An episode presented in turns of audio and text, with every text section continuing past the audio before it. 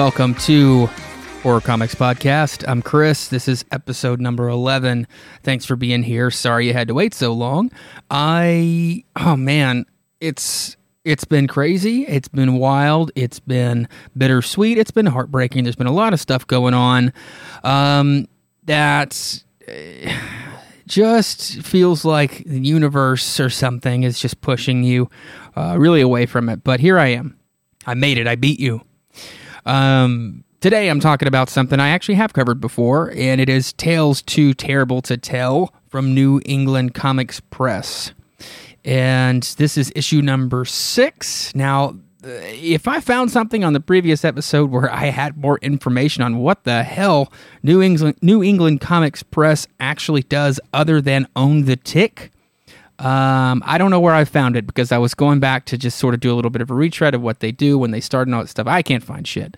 So, uh, you know, and I did it before, so go back to that other episode if I did it. I don't know.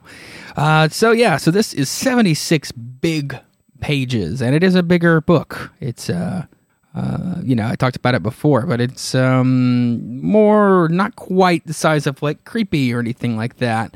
Um, it's kind of a middle ground between Silver Age and Creepy, um, it seems like. So anyway, maybe Current and Creepy. I don't know. No, Silver Age for sure. Um, the first story, just, I'm just going to get right into it. I don't really have anything else to blurb about. The first story I'm talking about here is Jury of the Undead. Now, this was originally published in Journey into Fear number fourteen, July first, nineteen fifty-three. This was published every other month. This uh, series, Journey into Fear, it actually um, is pub- it was originally published by Superior Publishers Limited, and that was a Canadian company that m- mostly, but not exclusively, they mostly took American comics, reprinted them, and distributed them. distributed them through Canada, but they did have some original uh, series, and I, I, it looks like this is one of them. I'm pretty sure this is one of them. Uh, from what I can find, that's the deal. Uh, now, that this series, Journey into Fear, went from May of nineteen fifty-one to September of nineteen fifty-four with twenty-one issues. I cannot find specific writers. I can't find specific artists. It's, it's all a mystery. So, uh, you know, it is what it is. I wish I had more for you. Some of these other stories are by different publishers and whatnot. So maybe we'll find, you know, a little bit, a little bit more information moving forward on different stories. But Superior Publishers Limited was um, a Canadian publisher, started in the golden age of comics. They started out re- by reprinting American comics and distributing them across Canada. Later, they also published a fair number of original comics. The company published comics from nineteen forty-five to nineteen fifty-six, and like I said, that's pretty much it, other than some of the titles that they published, which include uh, Aggie Mac, a uh, children and teen marketed uh, humor magazine. Uh, you have a Western, Billy the Kid, Black Diamond Western, Uh, crime detective books and adventure books like Brenda Starr, Bruce Gentry, uh, Crime and Punishment, Dynamic Comics.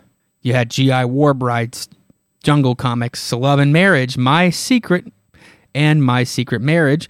And then Mysteries Weird and Strange, Our Secret, Punch Comics, Red Seal Comics, Secret Romance, Strange Mysteries, Super Funnies, U S Fighting Air Force, and My Secret Story one-shots. Now, most of these uh, did not have very many issues.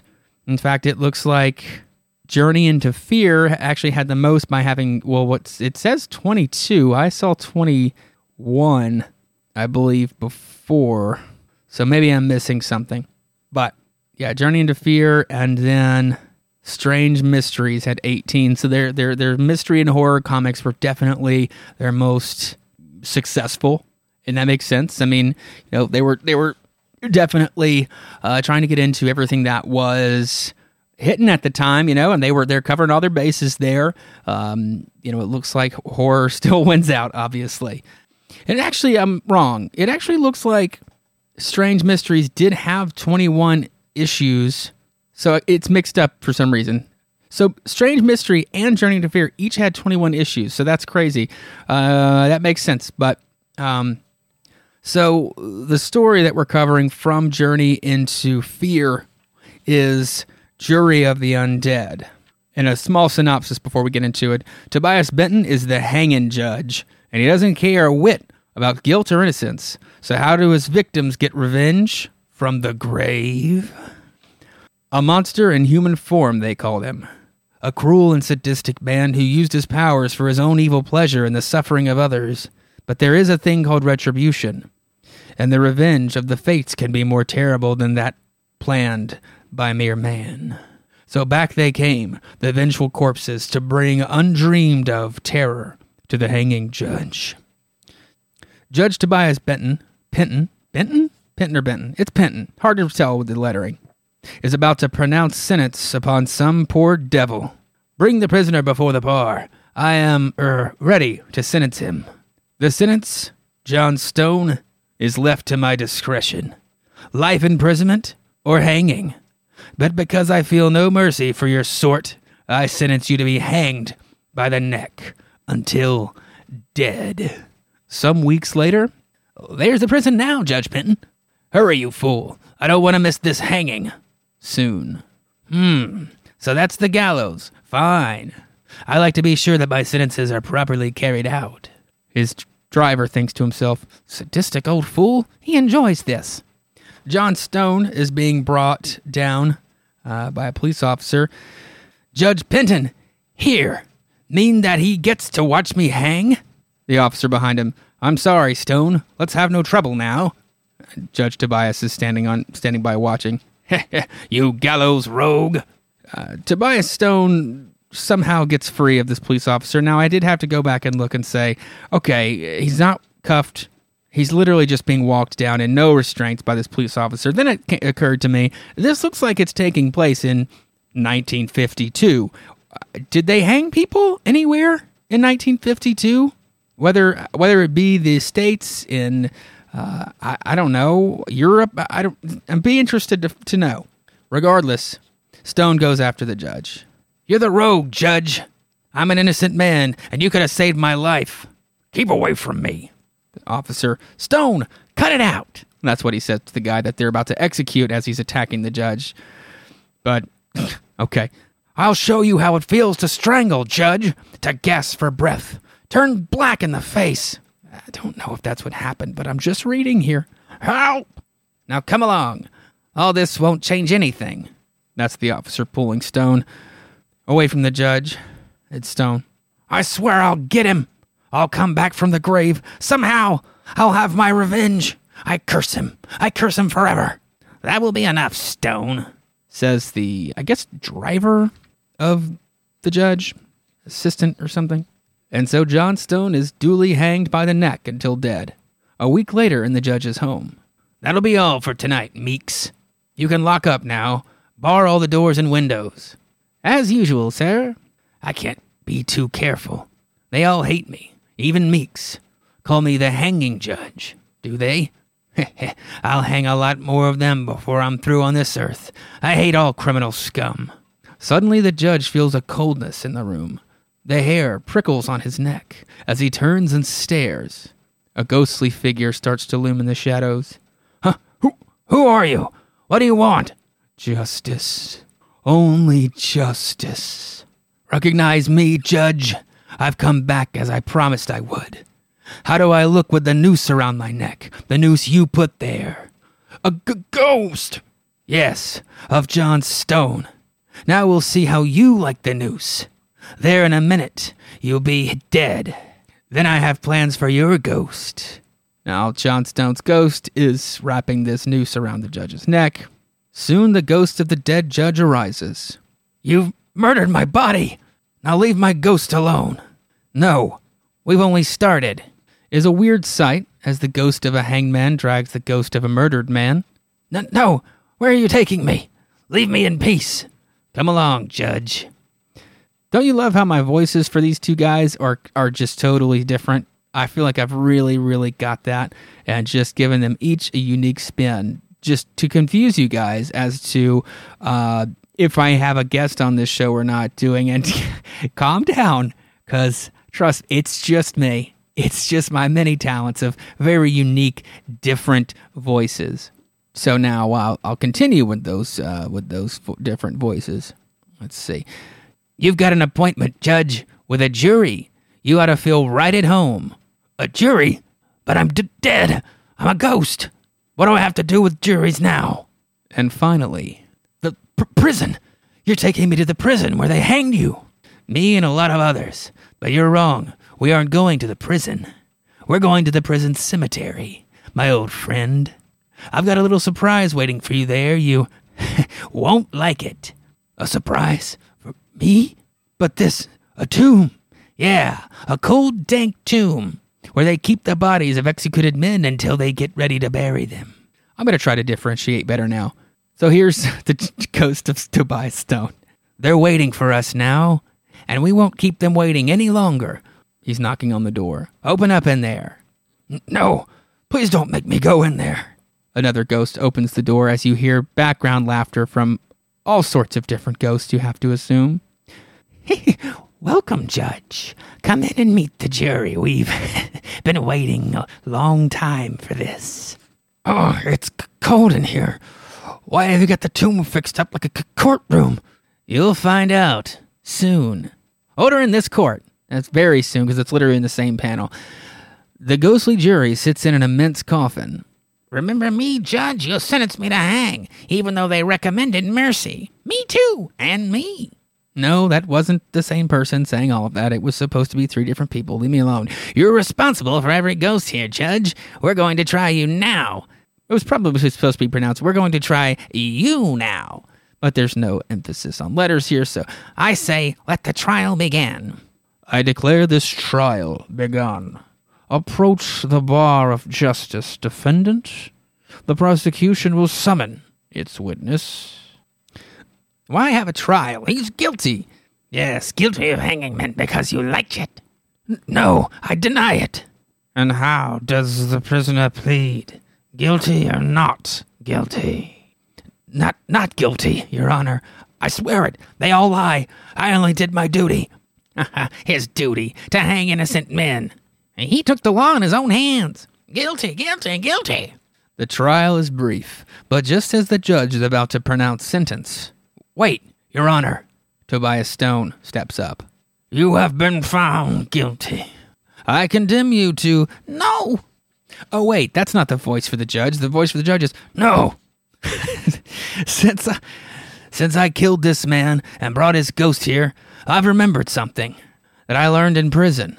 I think we should let him go free, and also let him return to life.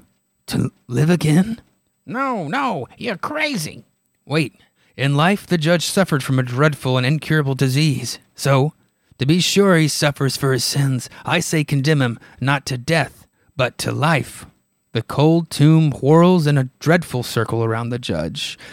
We see the ghosts of these juries literally whirling in a circle as the judge screams and they take him off back to... Seconds later, back in his study. Whoa, what? I must have fainted. I'm not dead after all. That horrible nightmare I had.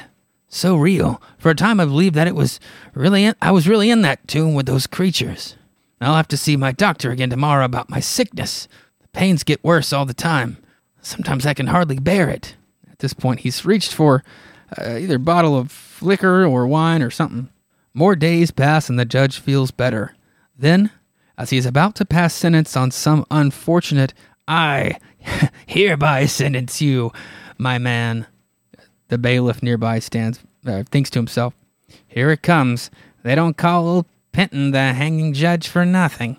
And the jury asks for mercy, too. The defendant, no, please, Your Honor. But suddenly, ow, my chest, God, I'm on fire, uh, help me, someone, the pain, ugh. Later, a very rare case, Judge, y- you may live for years, but you'll never be well again. Worst part is we can't even ease your pain. This is three doctors and a nurse surrounding the judge, and the judge says, the ghost jury, it's true, it really happened. I was there in the tomb, and they condemned me to live. It was all true. I was dead. Doctor, ghost juries? The pain must be driving out of his head. Driving him out of his head. Yes, I'll try another drug. But I know it won't work. Nothing can stop his pain, and he won't die for years. And now when people pass the county hospital, they hurry their steps. We hear the judge screaming out his window, "Kill me! Let me die!" Ah! And the people passing by are saying things like, "Horrible," and "Poor guy." Now we see in the cemetery a very fancy little mausoleum, like house, cottage-looking grave here. And you hear the laughter, repeating "guilty, guilty, guilty," coming out of this uh, mausoleum, I guess, if you want to call it that. And if a person is brave enough to enter the prison cemetery after dark, he hears the bone-chilling laughter from a certain tomb. The end. Truly a tale too terrible to tell. Um, one thing that I like about this story is really the art. Um, this kind of reminds me of The Devil and Daniel Webster, I think is the is the old movie. It's an, I think it's an old story, but um, let's see. I believe, yeah, The Devil and Daniel Webster is a nineteen forty-one movie. It was adapted by Stephen Vincent Ben Binyat and Dan Tothero. Uh, and it, the original short story was written by Stephen Vincent uh, Binyat, if I'm saying that right. And they ended up changing the title to All That Money Can Buy to, conf- uh, to avoid confusing with another film released by R K O that year, The Devil and Miss Jones, but later had the title restored on some prints. It's also been released under, under the titles Mister Scratch, Daniel and the Devil, and Here is a Man.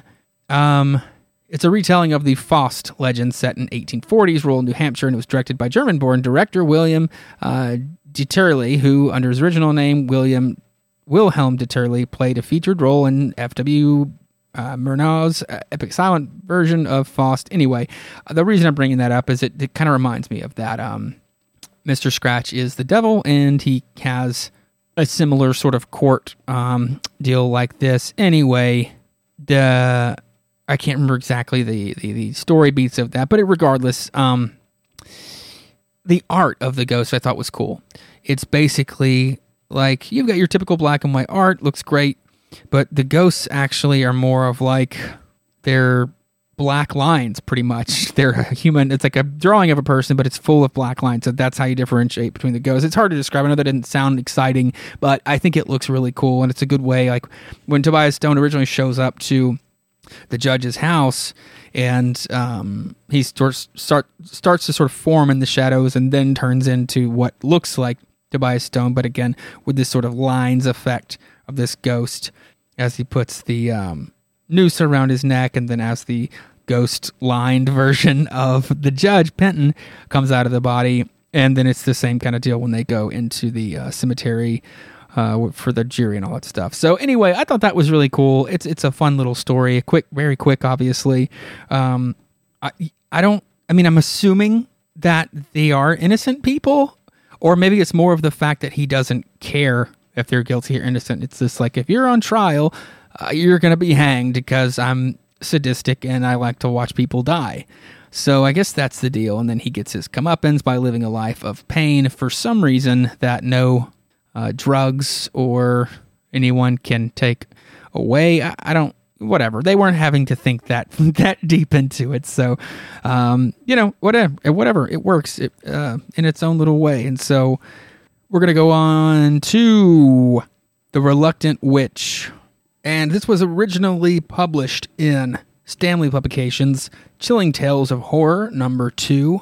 Uh, Stanley Publications doesn't have as much uh, information on it as um, Stanley Morse himself, because he had multiple companies. It looked like he had Aragon, Gilmore, Key Publications slash Metal Comics. He had Media, Uh, S P M, Stanmore, and Timor, Timor, whatever, T I M O R, whatever.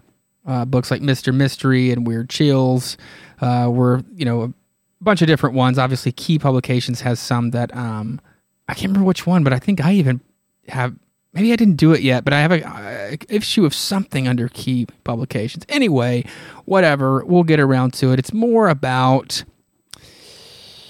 Chilling Tales of Horror. Um, it looks like this was we'll just go with this. The cover date for Chilling Tales of Horror uh, number two was August first, nineteen sixty-nine. fifty cents, man. Um, now, Chilling Tales of Horror uh, is, this is obviously opinion, but I'm blaming atomic avenue dot com, but this is what they say. Uh, Chilling Tales of Horror is a low-grade version of Warren's Creepy. See what I mean? The nineteen fifties-style horror comics repackaged in a black and white magazine format to avoid the restrictions of the Comics Code. However, where Warren's magazines drew inspiration from the outstanding art and storytelling of E C, Chilling Tales of Horror reprises the... Uh, Well, we'll just, they basically just are saying that they use second string pub, uh, the, the sort of um, M O of second string publishers and third rate talents. Uh, it's hard to tell if the unsigned stories are originals or reprints, though evidence points to the latter. The stories plow the familiar ground of ghouls and vampires, psychopaths and sea monsters, drawn in a heavy, craftless style that looks very out of date by the elevated standards of the late nineteen sixties. You bitch! That's very mean. And we haven't even gotten into this yet. And that was not a, uh, a swipe at any gender. I'm talking about whoever wrote this. I don't care. You're a dick. I might agree with you after we get through this, but no, for real though, uh, The Reluctant Witch is what we're going to do. I think the art looks fine. I, I, I mean, I guess maybe I'm not a good uh, artist. I don't have any issue with the art here. Uh, I don't know. It's, I mean, yeah, it's not like groundbreaking, but it's not bad by any stretch of the imagination. It looks fantastic, actually. Uh, so anyway, I don't know what these... Fuck these guys. I'm out of... Sorry, Atomic Avenue. I, I, I don't need it. I don't need you. I don't need you. Should have found a different website, but but it doesn't really matter because Tales Too Terrible to Tell has given us their own little blurb. And actually, they do it about each story. So you know what? Actually, retrospect. Let me go back to Jury of the Undead. And just to add to what I've already read about it, I also failed to mention that this issue, God damn it, I know that I, I, I know I found the full list of this series and all that stuff. This issue is from fall of nineteen ninety-two. Um, and I'm talking about this whole Tales uh, issue. Now, going back to Jury of the Undead, and we'll come back to Reluctant Witch. Reluctant Witch? Reluctant. The lead story, Jury of the Dead, is a superior classic straight from Journey into Fear number fourteen. The quality is superb since we shot the tale directly from high-grade stat copies of the original art. As you'll see in Terrorology, Superior Comics, I don't know what Terrorology is, I have to look that up. Superior Comics are very hard to reproduce from the printed page since the print quality is often poor. Fortunately, some Superior art, original art has survived. We've reprinted several Superior tales in earlier issues of T T T T T. Now, The Reluctant Witch comes from the Stanley Publications Chilling Tales of Horror, number two. This is one of the black and white magazines issued by the company descended from Stanley Morris's pre-code horror companies, Gilmore, Stanmore, and Key, et cetera. Many of those magazines reprinted stories straight from the Gilmore titles like Mister Mystery and Weird Mysteries, et cetera. Partic- this particular story did not appear in the pre-code horror era. However, it's a great adventure about an attractive witch sent to... Okay, I won't get into that because I don't want to uh, spoil early the premise. But also, you screw that Atomic Avenue whatever website. The, this art in this issue I just saw is by uh, Hy Eisman. Let's just give a little bit about him. I know I keep, I'm, I'm pushing it back, but... Hy Eisman, born March twenty-seventh, nineteen twenty-seven, is an American cartoonist active since the nineteen fifties, who writes and draws the Sunday strips for Popeye. And until the strip went into reruns until in, in sorry, in two thousand six, the Cats and Jammer Kids. In December two thousand eight, Eisman introduced the character of Bluto to the Popeye. Wait, what? December two. There's no way. What? two thousand eight. Anyway, I'm just going off. Ah, okay. Introduced character of Bluto into the Popeye Sunday strips as the twin brother of Brutus. Maybe it is. Maybe he's still alive. Is he still alive? That would be insane. That's awesome. Okay, so, yeah, maybe it's true. In two thousand eight, Eisman introduced the character of Bluto pop into the Popeye Sunday strips as the twin brother of Brutus. He entered the comic strip field in nineteen fifty and worked on several strips, including uh, Carrie Drake, Little Iodine, and Bunny. In comic books, he was the last artist doing Little Lulu before it was canceled in nineteen eighty-four. He took over the Cats and Jammer Kids in nineteen eighty-six and the Popeye Sunday strip in nineteen ninety-four. An interview with Eisman on his career appeared in Hogan's Alley number fifteen from two thousand seven. So yeah, I guess the two thousand eight date up there on uh, Bluto makes sense. In nineteen seventy-six, Eisman, who lives in Glen Rock, New Jersey, lives, he's still alive, became a teacher at the Joe Kubert School of Cartoon and Graphic Art. He has two daughters by his first marriage. His wife of forty-two years died of cancer in the fall of nineteen ninety-seven. That's very sad. On June twenty-seventh, two thousand four, he married Florence Greenberg, whose husband also died in nineteen ninety-seven. She was the managing editor at Cavan Carey Press, a non-profit publisher of literary works in Fort Lee, New Jersey. Their wedding invitation was a comic strip with Popeye and olive oil. Florence Greenberg died on October twentieth, two thousand thirteen in Glen Rock, New Jersey. That's very sad. He's lost two wives.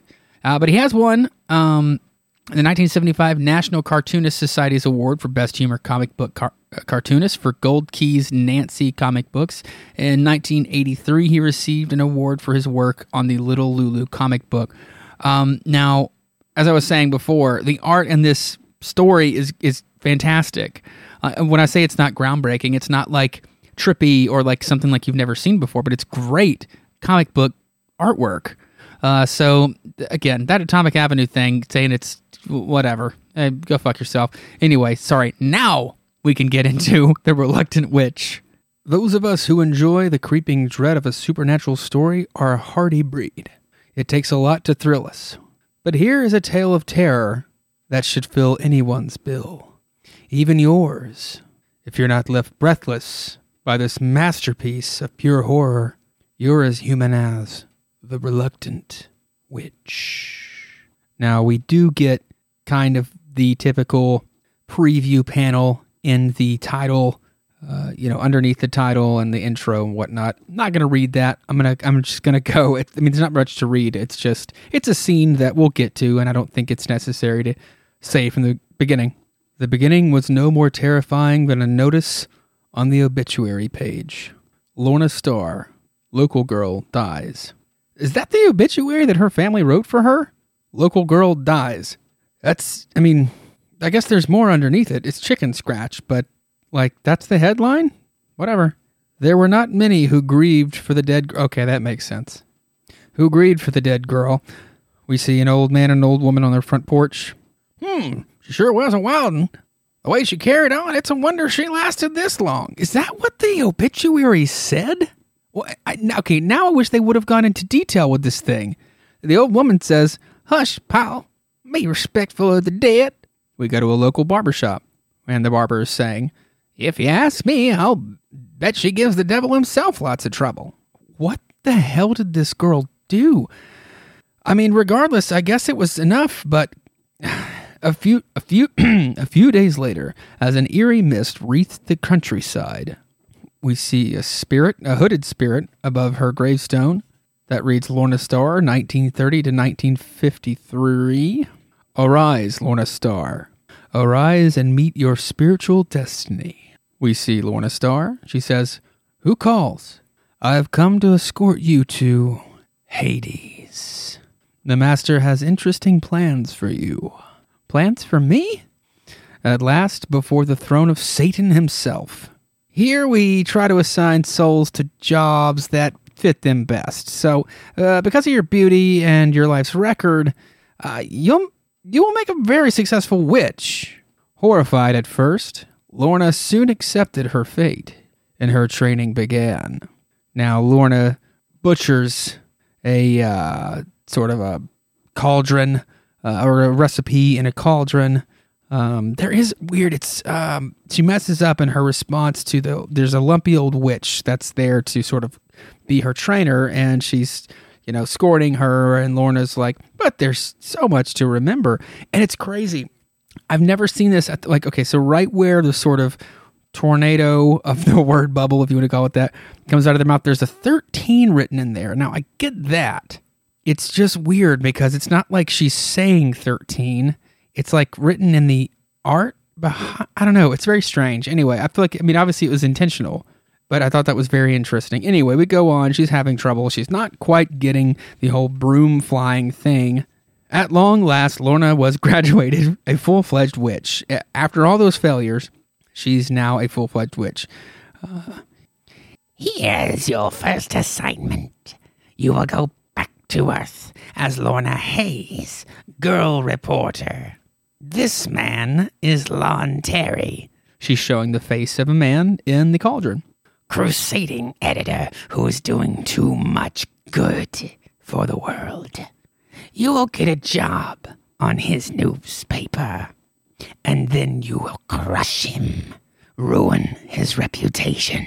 This should be easy, says Lorna. Shortly afterward, in the office of Lon Terry, a strikingly beautiful girl has appeared. Mister Terry, I admire your campaign against evil, and I want to be a part of it. You are, as of now. Lon Terry takes her hand. It was Lon's policy to know his employees socially, so that evening, the waiter is there. They're at a table in a little booth with some uh, zebra skin uh, covered uh, furniture here. Ginger ale for me, waiter. I don't drink. Lorna thinks to herself, hmm, this may be harder than I thought. Oh, Mister Terry, I left my handbag in the check room. Will you get it, please? Sure thing. Be right back. Time to put a hex on his drink. In a few minutes, Lon Terry will be arrested for murder. And she does a little hand motion, and we see some smoke come over his drink, and sure enough, minutes later, should we uh, drink to something? Sure. Here's to success on your new job. Suddenly, a hideous change came over Lon's handsome features. What? What's happened to me? I have a sudden urge to kill. As the waiter presented the check. You thief! How dare you charge such prices? Ow, M- Mister Terry! He grabs the waiter by the collar with a fury greater than mortal strength. Now die, you dog! I'm sorry, I can't ha- help but laugh over drink prices. I I love it. But then the great power of goodness within Lon struggled for supremacy. What what am I doing? Lorna, let's get out of here. She thinks to herself, something's gone wrong. Invisible to all but Lorna, a frightful shape materializes, and it's the lumpy old witch. Fool, you didn't use the proper spell. But I... Now watch me. I'll show you how to ruin a man. The way home was dark, forbidding. I'm sorry about what happened inside, Lorna. I... Forget it, Lon. As the stranger approached a shadowed fence, the lumpy witch and two demons come out with bats from around the corner, and a attack a man. The lumpy witch commands them, attack my beauties, kill. Now, Lon and Lorna are standing back as they watch this happening, and Lon's like, what the? Lon's attempted aid was futile against the mighty forces of darkness. Now, the demon takes him down and says, don't interfere, fool. Don't interfere, fool. Don't interfere, fool. Lorna, but how can this hurt Lon? He's innocent. The police will find his fingerprints on the death weapon, and you will say you saw him kill the man. And as the police car shrieked to a halt, do as I told you, and you will pass the test. The officer, okay, lady, what happened here? Lorna thinks to herself, what's wrong with me? I, I can't go through with it. T- two men were beating that poor fellow when Mister Terry tried to help him. They knocked him out. Then they ran away. But then... we'll probably find the culprits soon as we check for fingerprints. Now she thinks to herself, but Lon's fingerprints are on the club. A furtive gesture, and the fingerprints vanished. She thinks to herself, now, Lon's safe. In next day's headlines, editor slugged trying to save mugging victim. But it was not good news for the fiendish powers of Hades. The witch is uh, at Lorna's apartment in the window. The master said to give you one more chance. Fail this time, and you'll be banished to the eternal flames. I, I'll try. Listen, at the annual Artist and Writers Ball tonight, this is what you must do. This year, the masquerade was given by Lon's newspaper. Among the guests were the employees of a rival paper. We see lots of demons and party-goers here, balloons and whatnot, and Lorna's wearing a hat and like a robin-type mask. The demons, they're here already and nobody recognizes them. There was still another uninvited guest from the portals of the beyond. Now, do you remember your instructions? At midnight, the employees of the rival newspaper will be killed. After you and your demons escape, I'll say I heard Lon plotting the murder so he wouldn't have any competition. Later, Lorna and Lon are dancing to, with each other, and Lon is dressed as a pirate with also a Robin-type mask. Lorna, I'm a successful editor, but I wonder if I'd make a successful husband. I'll tell you later, Lon. Now she thinks to herself, do I love him enough to brave the eternal fires? And as midnight struck, so struck terror among the horrified guests. Now we see the demons attacking, saying things like, it's choking time, and someone else saying, help! Suddenly, a small figure sprang into action. Lorna had made her decision. Stop, demons! Back in your dark domain. I, who has, whose power is greater than yours, command you. Even as the monsters paused, a shriek rent the air. Wait. Do your duty. When the master hears about this, that fool will be destroyed. But suddenly, amidst a thunderous crash, a mighty form appeared. It's the master himself. At last, uh, I meet one willing to risk every everlasting agony for her loved one. Uh, such goodness does not belong in Hades. Thus, Lorna, I make you mortal again, uh, to live out your life, uh, lifespan in, in your new body as a woman. And when I leave, no memory of this night's events will remain. Farewell. Crash. A moment later, the hall was cleansed of all evil things, as though they had never been. Lon and Lorna look at each other. Lon, darling? Yes, Lorna, sweetheart? I think you'll make a wonderful husband. For me. The end. I need to go back a couple of pages and just read the intro. Those of us who enjoy the creeping dread of a supernatural story are a hardy breed. It takes a lot to thrill us, but here's a tale of terror that should fill anyone's bill, even yours.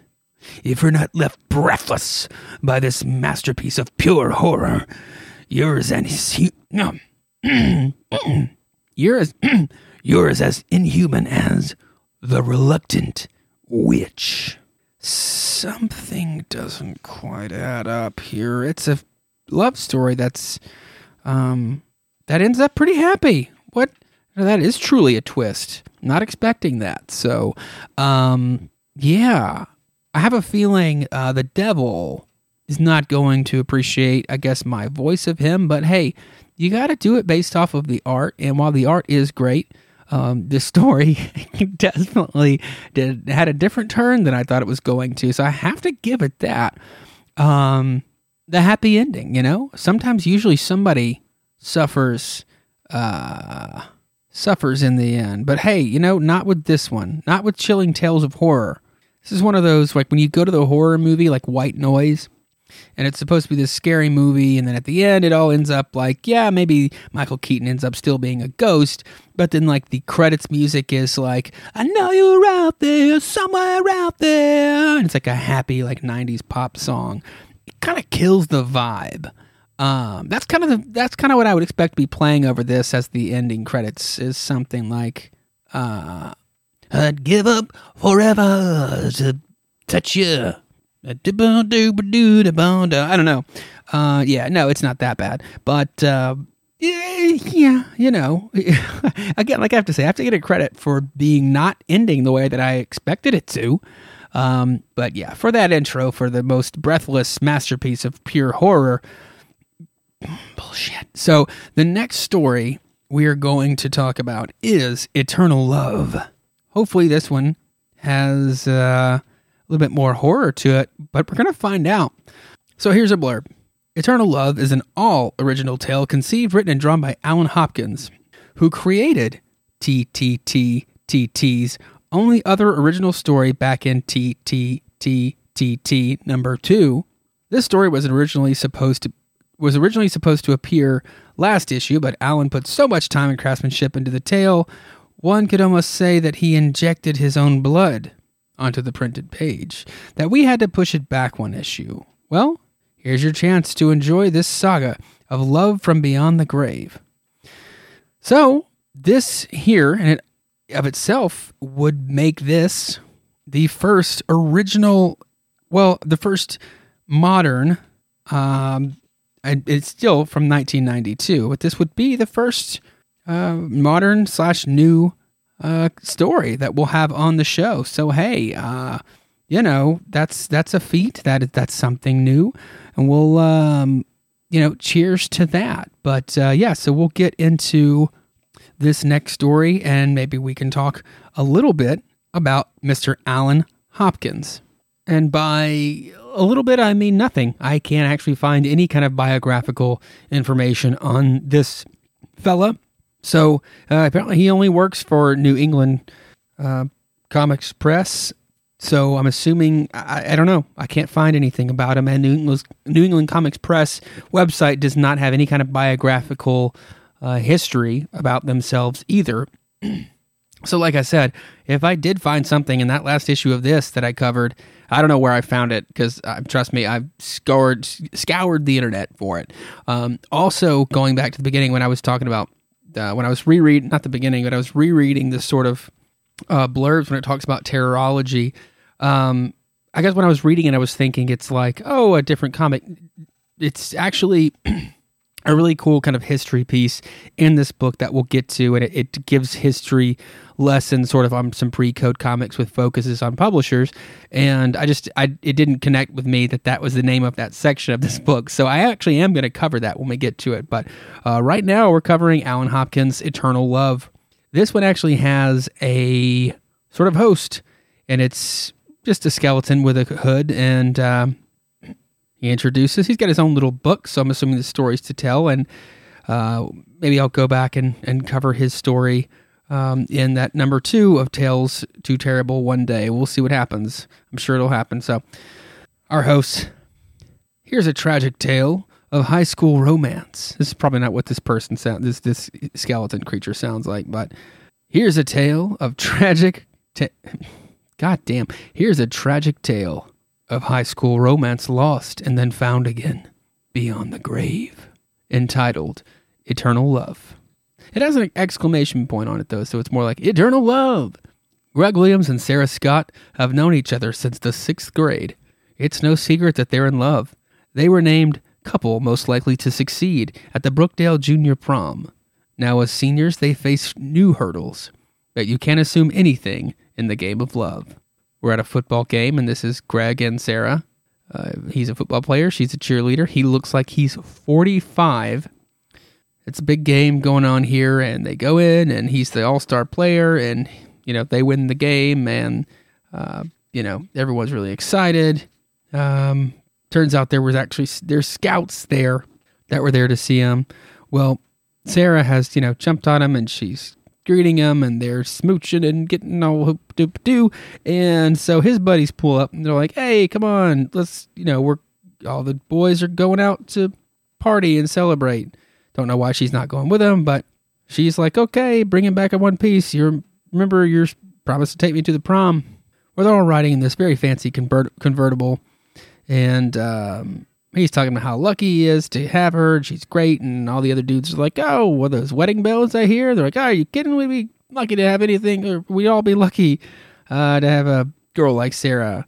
So the driver is like, you know, you two already act like you're married, and more than my parents. Now, I can't wait to go to college and meet a woman. He turns around, well, as he's not looking, uh, they're like, look out, and they go head on with a uh, an eighteen-wheeler, which sends them flying off of a, uh, I guess, off the road. Car is absolutely destroyed. Not more than an hour later, as the finishing touches are made for a weekend celebration, the phone rings and Sarah's mother answers. H- Hello? Yes? What? Oh no, not the boys. Sarah comes around the corner. Who is it, Mom? Is it Greg? Wh- what's the matter? Is it something we're... Oh, no. That weekend was a grim reminder of the cruel realities of life. The entire town mourned their gridiron heroes. On Sunday, they were laid to rest. Sarah, of course it's raining, she's standing at the coffin for Greg, and she's just kind of given up, talking about how much she's lo- she loves him. And we have our host again, whose voice, my throat is very tired, and I'm not going to do a skeletal voice, so we'll just keep going with my narrator voice. Poor Sarah. She was so heartbroken that she became inconsolable, withdrawn. Finally, when there were no more tears, she threw herself at life, trying to jam-pack every moment as if it might be her last. Now we have Sarah jumping on a motorcycle with a guy named Dewey. Uh, she's blowing off her friends who are inviting her to come spend the weekend at Nancy's. So they take off speeding uh, off into nothingness. And uh, her friends are like, well, she really doesn't hang out with us anymore. And, you know, ever since Greg died, she's become a different person. And they're like, well, I really hope she's safe, doesn't get hurt. Well, we see her like partying and puking and making out with people and doing drugs and whatnot. Um, she's kind of just become known as the party animal. Well, she's at a party one night. Guy's getting a little frisky and she slaps him, scratches him across the face and says, you know, I said no, let me go now. And he slaps her. And he's like, "You little tease, come here for thr- come here for thrills, huh? Okay. Well, Sarah, I've got some friends who would like to meet you." And you see their kind of shadows behind on the wall, um, reflecting on Sarah. And she's like, "No, no, keep away." So now, with a kick, somehow with a kick to the stomach and a punch in the groin, Sarah escapes into the cool, empty night, alone, afraid, and running for her life. So these uh, these douchebags. Uh, dickheads, uh, pieces of shit, start running after her. They're like, you know, we can't let her tell anyone. Get some flashlights. And they're like, hey, it's only Sarah Scott. Nobody will miss that wacky ampersand star exclamation point question mark exclamation point. And as she's running, she's like, what the hell? Have I, what's going on? What have I done? You know, this would never have happened if Greg was here. So, yeah, they keep chasing after her, saying things like, no, leave, the party's just starting. So she's going through brush, and she gets to a fence that she starts to climb.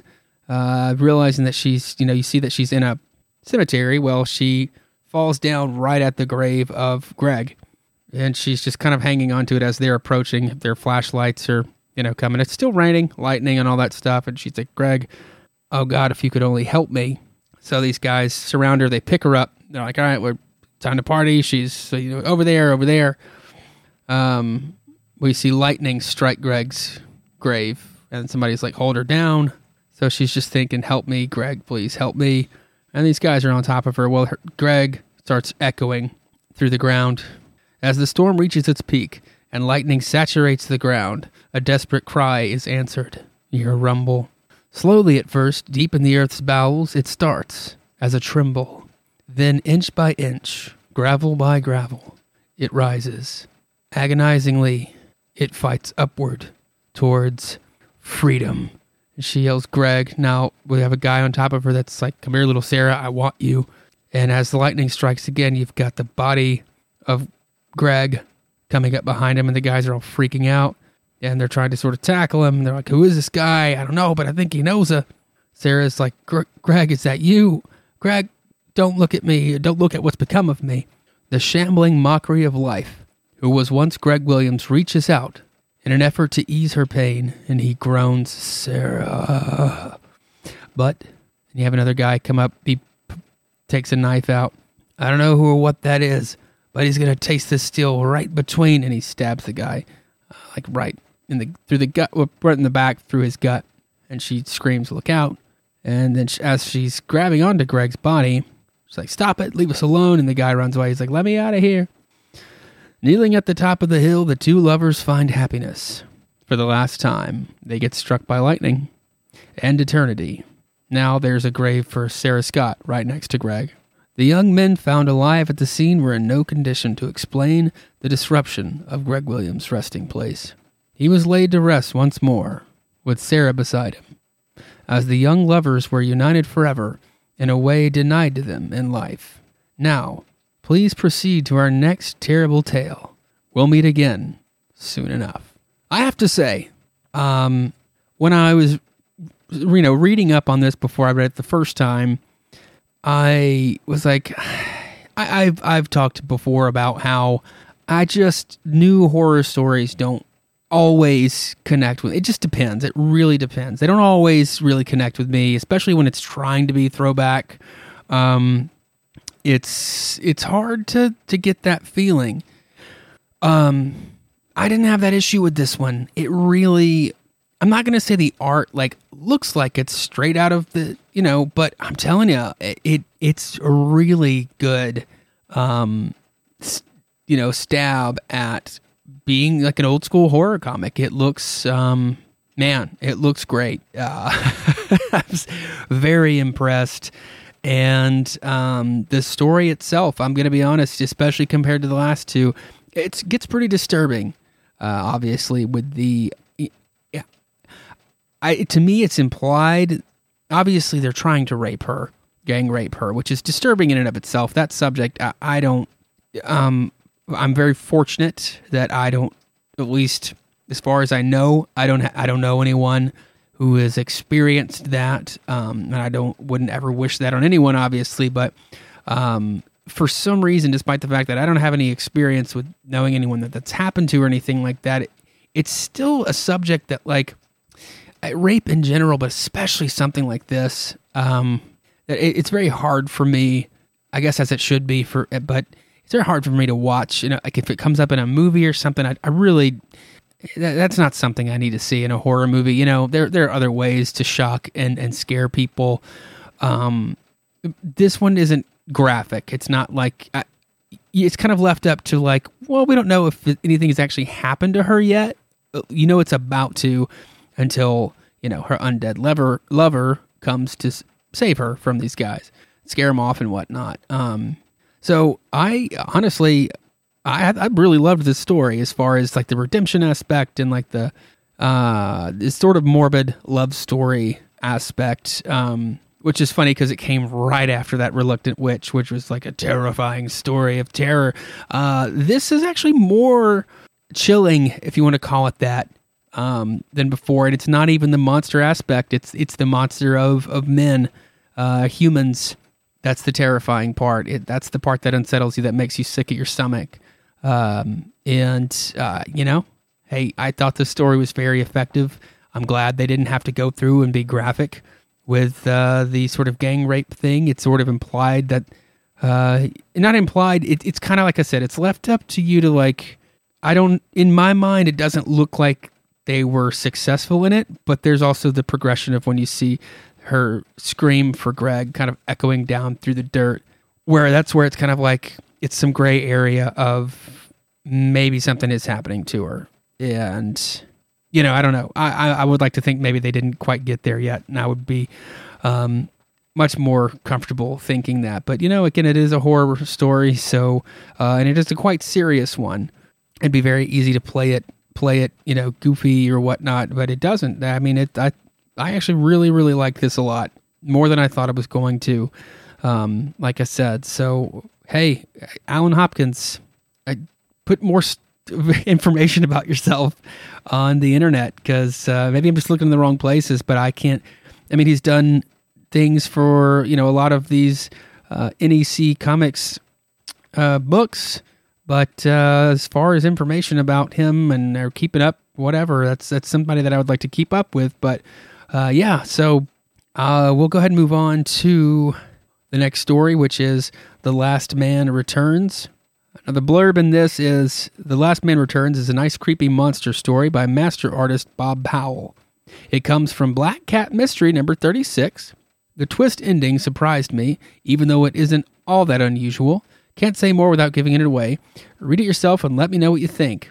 So not a lot of not a lot of history there, but we will uh, look up Black Cat Mystery um, for a little extra, little extra information, background on that, and maybe some of the people involved.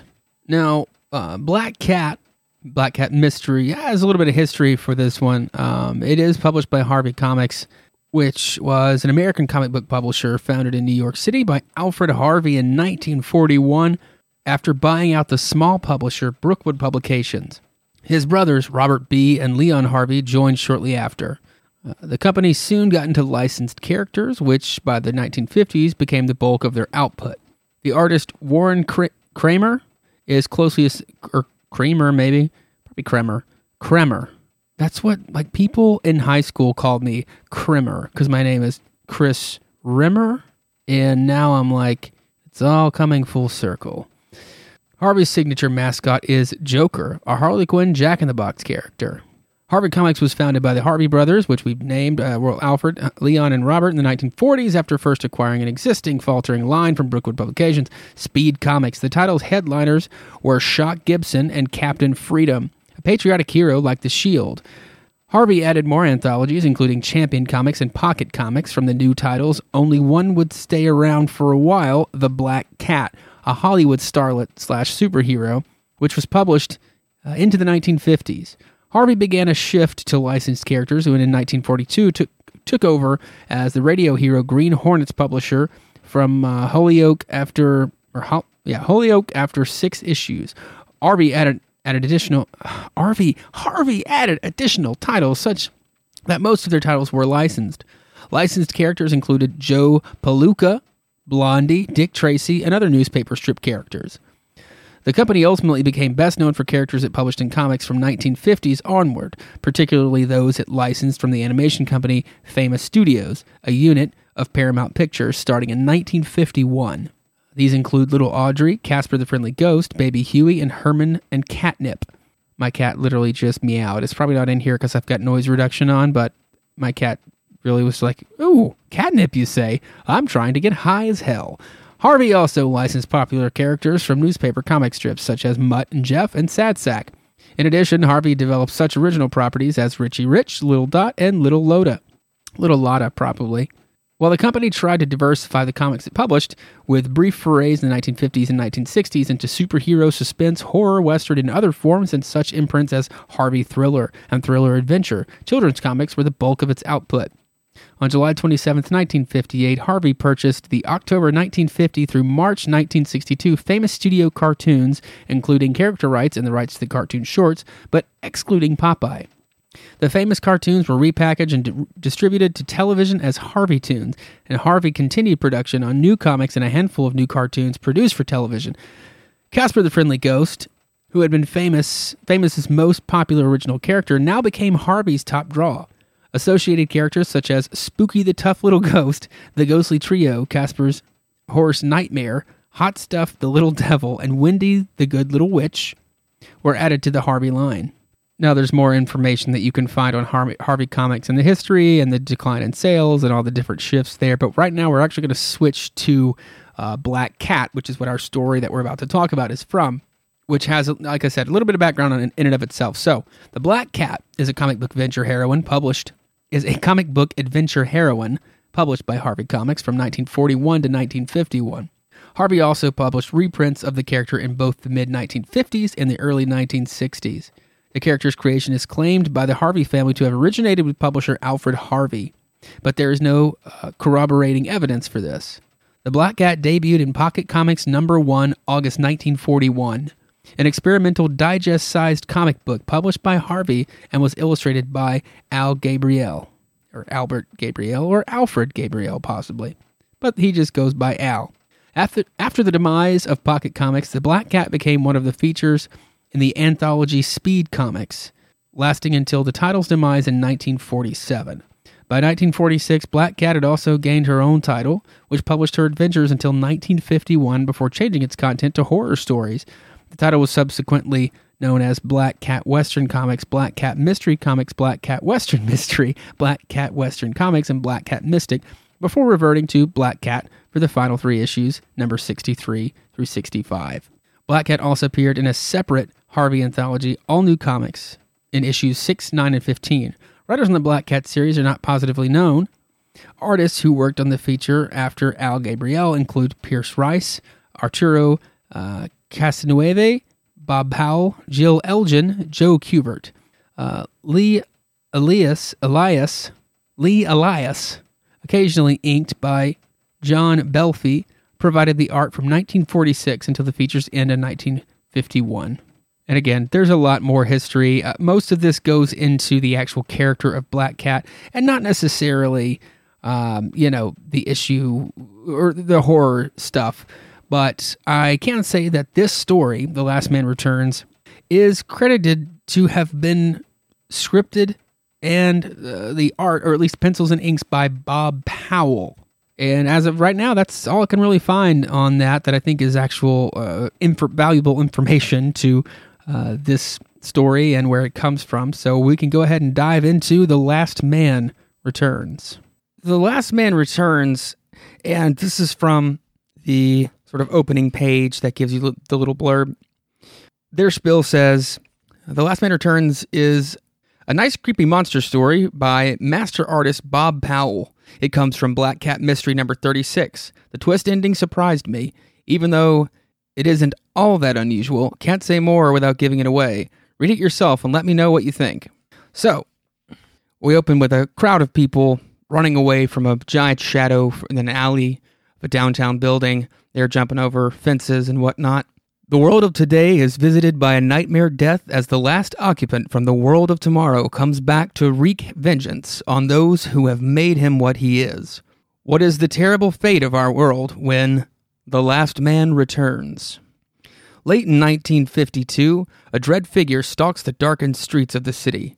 There's a dark, uh, darkly dressed figure with a sort of, some sort of figure of, uh, some sort of cloth covering the bottom half of its face, but you can tell the person is deformed. A police officer confronts him. Just a second, mister. What's the idea of walking around in a mask? You will see in a moment. Now we see the uh, revealed face of this orc-like creature. Uh, take a good look. It's the last sight you will ever see. It's drooling and gross looking. Now that I've satisfied your curiosity, it's time for me to satisfy my vengeance.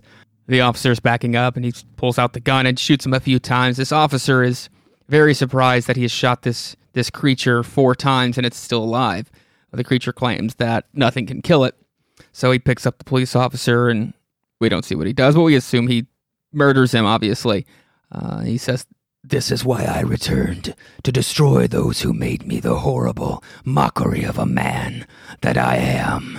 That night, a red river of carnage and terror flowed in the path of the monster, and by morning, we see the mo- monster disguised again, but still terrifying the newsboy, getting a copy of the Daily News, or Daily Views, as this said, and the headline is, "Reign of Terror follows in wake of monster from the future. Grotesque being claims to be last man on Earth, returned via time machine." Now, I had to stop and ask myself, when did this monster sit down and give an inter- interview, first of all, uh, and, and de- delve this information, uh, you know, overnight? I, how did they gather this information overnight? I guess time may or may not tell. So he's reading the paper, and he sees something about an atomic scientist uh, gathering at Parsons Hall. So he says, he's thinking to himself, "Atomic radiations made me what I am. Uh, it is they who must feel the full weight of my vengeance." Now, I'm giving him a pleasant thinking voice because I imagine he likes to listen, hear his thinking voice, as not quite as grotesque as his actual one might possibly be. I mean, hell, he could talk like that for all I know. He just looks monstrous, so you want to give him a monstrous voice. Maybe he does talk like this, like me. Later that day, a man at a podium. "We are assembled to explore the mysteries of atomic energy and... Wh- what? The... The monster! Yes, it is your... yes, it is your explorations that made me, and I have returned to show you how I feel about that." He's not as threatening that way, so I feel I've got to go back to the good room. So men start running, and he's flinging people around. Uh, you know, it, it's going crazy. So one of the, the two men kind of uh, pair up, and one says, "It's no use trying to help the others. Nothing can hurt him. We must get away and see what we can do about saving the world from his horrible vengeance." As they're running down an alley, "There's nothing we can do, Reynolds. We're powerless against him. Everyone is powerless against him." "Not quite. Follow me. I have a plan." It was early evening when Reynolds was ready to put his plan into action, and... "He cannot be killed, but he will run from pain.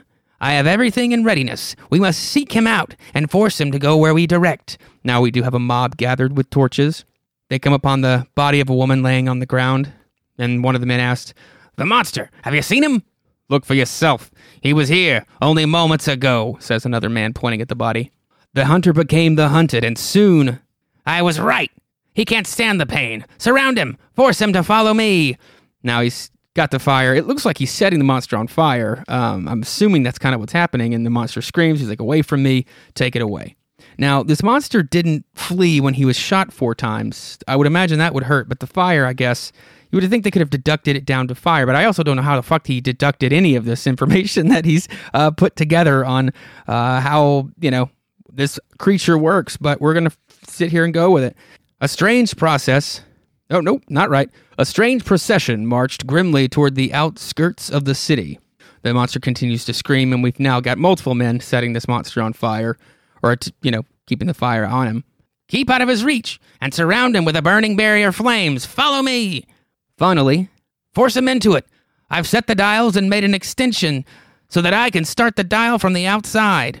start the machine, rather. I start it from the outside is what he says. Um, now, they've got him in this sort of glass orb with a little, you know, it's got a floor to it, but it's clear. Now the man starts to, he's got the dial in his hand, and he says, "Good. Now, if I've understood this contraption, no human will ever see him again." Reynolds pressed the starter, and there he goes. And I wouldn't want to be in the machine when it reaches its destination. We see the machine sort of uh, jetson its way out, uh, up up into the sky. Back, back along. Wait, why does it say it twice? Back, back along the untraveled pathway of time went the machine until... Now the monster is outside of his cube or orb here, and there is a T-Rex standing not far away from him. He, as he's running away from this T-Rex, and he's just screaming, "No, no, I can't, I can't be destroyed now. I, I can be, no." So by a strange paradox of time, the last man on Earth became the first and was destroyed millions of years before we were born. And the T-Rex is starting to devour him. Okay, so... Um, they had four pages to tell this story. Uh, I do not blame them for, you know, uh, you know, having to really rush things. Um, I'll say this, Bob Powell's art is incredible. I love the art in this ish, this little short story. Uh, it's fantastic. It's, uh, definitely has its own style. And, uh, you know, I can't gripe really about any of that except for maybe... Uh, you know, the T-Rex, it, it really looks like, it, it, it. Here's the thing, it could be a, a lot to do with maybe the original printing on poor quality paper, or maybe having to, how this book was copied into to be repressed for this, or scanned in or whatever. That, that could have done it, um, but yeah, the, the T-Rex looks a little, uh, I don't know, it looks a little just motionless or something. It kind of just looks like a statue, but it is drooling. Uh, no telling. That's really the only thing I noticed that was like, that's weird. Everything else is awesome. Um, as far as the writer, Bob Powell is actually credited as uh, writing this as well. So uh, that's yeah, what we're going to go with there. And it looks like he did the script, pencils, and it. Yeah, he did everything, it seems like. Um, it's also noted to be a sequel to The Last Man on Earth. Um, and I, I'm assuming that that is another, I, I don't know if that has anything to do with the obvious Last Man on Earth, you know, um, or not, or if that was just another story from Black Cat Mystery, or I don't know. So that's something that's for another day. But that, that issue of Black Cat Mystery, like I said, was not, number thirty-six from nineteen fifty-two, June actually, and it was uh, released by Harvey Publishing or Harvey Horrors or however they credit it, and I've seen it a few different ways, uh, and the editor was Leon Harvey. Our next story here, chugging right along, is Last Supper from Weird Chills, number one. Last Supper was written by Bruce Hamilton, pencils by Sal uh, Trapani, and inks as well by Sal Trapani. Now, this was reprinted in Shock, number one, from Stanley Publications in... Actually, I don't have a date for that, but it was originally released, like I said, in Weird, Weird Chills from July of nineteen fifty-four.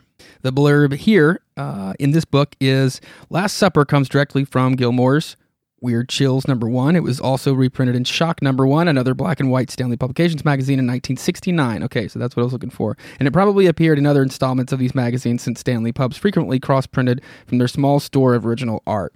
This story is quintessentially bad.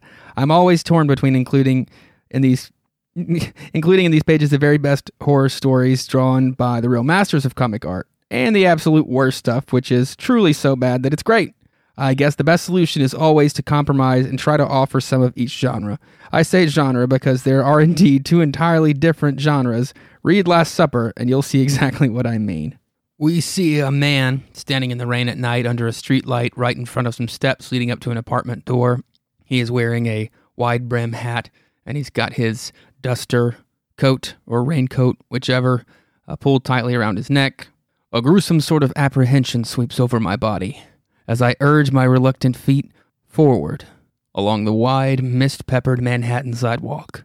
I nervously clutch a small package in my pocket as my eyes scan the bobbing shadow that elongates at my very footsteps, scanning the outline of a respected scientist destined to collaborate this night on a murder.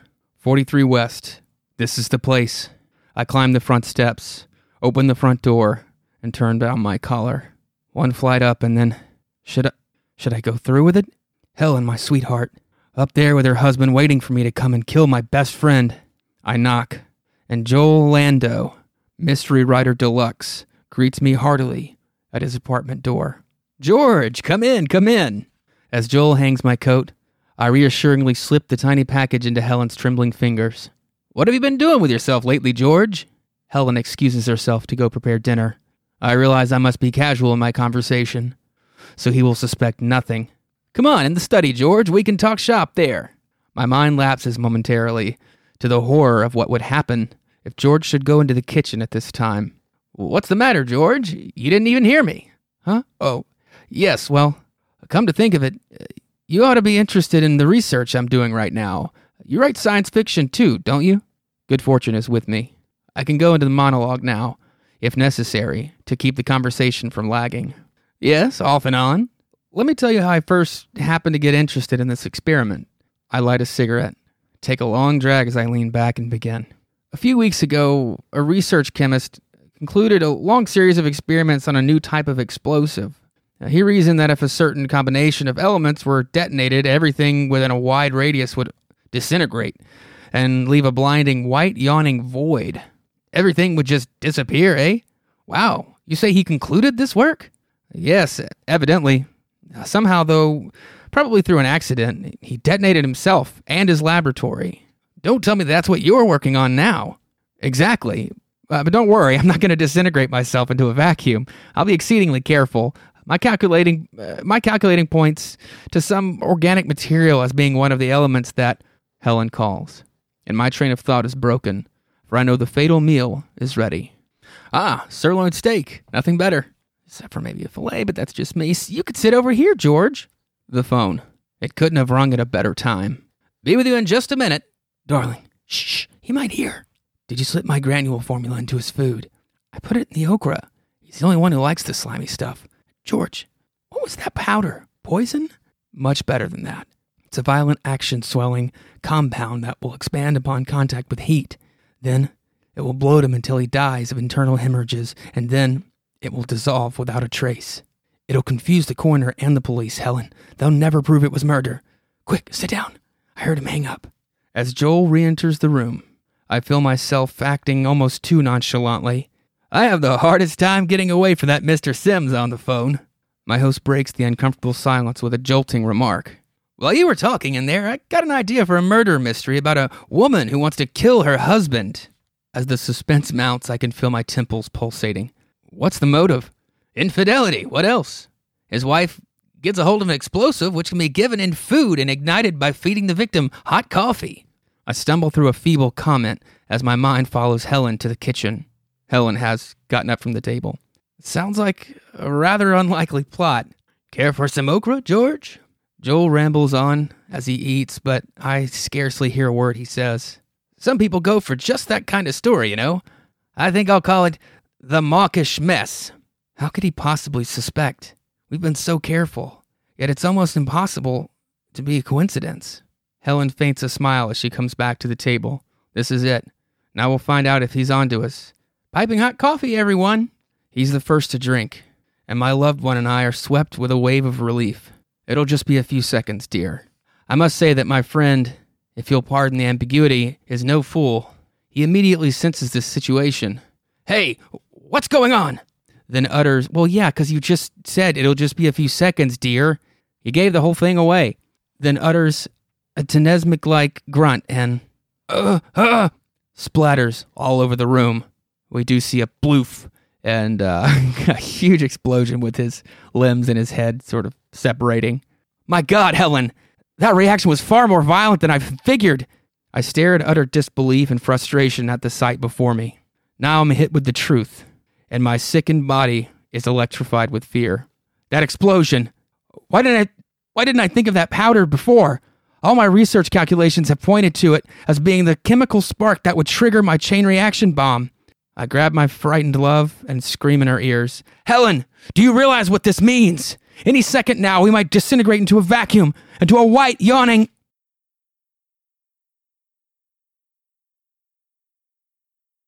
So I didn't really think it was that bad. uh, I mean, it's, I mean, yeah, it's short. Again, there's a lot more detail to what they're talking about, at least, than, like, you know, some of the other ones. They're, they talk through the detail. I don't know. I didn't think it was that bad. Uh, it feels like maybe Bruce Hamilton has it out for uh, maybe ghostwriters. But um, other than that, I kind of enjoyed it. Uh, whatever. Call me crazy. Um, yeah, it ends there, obviously, on a white blank page other than the word end. Very small in the bottom right corner. So, hey, whatever. I mean, hey, the different strokes for different folks. But the next story we've got here, and I believe uh, this is the first of the last three stories here. And they're, again, they're all very short, but um, I'm trying to find the blurb. They're split apart, or they're split up um, throughout the book. So it's The Iceman Cometh from Stories Dark Mysteries, number sixteen. It was discussed in last issue's Terrorology. This tale is a classic example of how story imitated E C's shock-ending crime formula for comic book stories. It's drawn by the mystery artist. See last issue for more info on the mystery artist contest. Suggestions continue to come in for identifying this as of yet unknown but capable individual who drew a number of yarns for story comics back in the nineteen fifties. While I think I do know the mystery artist's name, some of the feedback re- received so far makes me uncertain. Consequently, we will continue the Identify the Mystery Artist contest for at least another issue. The prize is a free ish- six-issue sub to blah, blah, blah, blah. This is obviously long past. But it says, um, the winner is the first person to correctly identify this artist. If the artist identified differs from who I think it is, then I would require some sort of proof. For example, note of assigned story. A few hints. It's not Bill Benulis, Benulis, sorry, Steve Ditko, or Bill, Bill Discount. So that's interesting. Now, I actually tried to find more info on this story in particular, and it does not, I can't find any kind of database or anything that shows The Iceman Cometh from Dark Mysteries number sixteen. And I found a couple of different versions of Dark Mysteries, um, and I... Uh, At least where I was checking, couldn't find it. Um, most of the Dark Mysteries that I think this one probably would have been from uh, don't actually have, don't actually have. Uh, um, I can't find the information when that issue is actually listed, which is a different, I guess, earlier volume from the one uh, nineteen fifty-one, I think, than the one that I can actually find info on from nineteen fifty-four, I believe. That doesn't have this story in it. So it's got to be that other one, and it's just probably a little bit harder to find. So uh, anyway, we can dig in. This tantalizing tale of horror will shock you, right down to the marrow of your bones. It's a happy little narrative of death and intrigue we call The Iceman Cometh. The year was nineteen twenty-six, and the place a medium-sized town in New England. It all started on a hot day in August. Here we meet Lillian, who is uh, very cross with the Iceman, um, a smaller, uh, older guy who uh, continues to drip ice on hot days throughout the pantry and ruining her floor, who she uh, screams and yells at. That night, Lillian and her husband resumed a familiar argument. Now, Lillian is just, she's had it with this. Uh, she's had to clean up this Iceman's mess, mess not his meth, but his mess. Uh, he doesn't uh, he doesn't pick up after himself when he does, so drags in mud and whatnot. So her husband, Henry, he is insisting that he can't really do anything about it. Uh, she is demanding to replace the icebox with an electric refrigerator. Now, he reminds her that this is really bad for his business. Uh, he can't risk it. And, of course, she's like, this is nineteen twenty-six. Even poor people are getting electric refrigerators. Uh, they're not going anywhere. And he says that's why his business is going to uh, completely cave, because uh, he can't sell ice when people don't need it. Henry P. Bascom owned and operated the only ice plant in town. Everybody needed Henry until electric refrigerators came along. And he insists it would not look good for business if he were actually to get an electric refrigerator as well. Not that anyone had to know, but I guess back in the twenties, maybe everybody knew everything about everyone because it's smaller communities. But Lillian wasn't to be quieted. They argued right through dinner. He's talking about all the wonderful things he's provided, cl- clothes, a good home, jewelry, entertainment, you know, all the things that women like, right? because they just have to stay at home all day, according to this uh, very dated book. I'm obviously being facetious. Now she says, yeah, that, that was before business was bad, but what have you done lately? Nothing. So they continued to argue after dinner. But she tells him, ice or no ice, she's she's tired of everything. She's young. She doesn't intend to rot here for the rest of her life. And he says, you know, keep quiet. You're going to keep your ice box and like it. And then they argued until they went to bed. So after she, uh, you know, talks down to him some more about, you know, him being older, then Alaka is much older than she is. Uh, he finally gives in and says, all right, all right, I'll send a new Iceman. Now go to bed. Because she, you know, says even, you know, at least get someone who can bring the ice in uh, and not make such a mess. So Henry kept his word, and the following day, uh, here we meet Walter, a young, uh, but still older. In the first panel, he looks like freaking Dracula. He's got like a widow's peak, but then, you know, from there you see he's got a little bit more of a coif. He looks a lot younger. So they meet, and they immediately hit it off. Uh, he he compliments. Uh, he says, nobody told me Bascom had such a good-looking maid. But of course, she's like, no, the maid's upstairs. I'm Miss Bascom. He was young, strong, handsome. Lillian liked his smile and the way he looked her over. The boss's wife, eh? Well, the compliment still goes. Where'll I put the ice? And I'm trying to avoid the obvious joke. And she says, right over there. So she's she's digging this guy. She's really into Walter. Uh, he's coming in. He's dripping ice fucking all over the place, just like the other guy. But she doesn't mind it so much, all the dripping. So when we go to this moment where she goes to throw a towel on some of these puddles, and he's like, no, I insist, I'll do it, ma'am. And so as they both reach for the towel, their hands collide. And she says, Lillian is my name, Walter.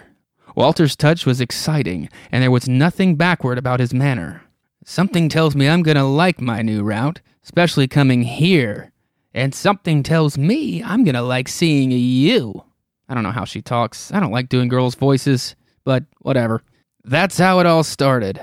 Lillian found a man who thrilled her as Henry never could, and Walter had found what he was looking for in less than a week. Or looking for two in less than a week, rather. She says, Walter, I'm crazy about you.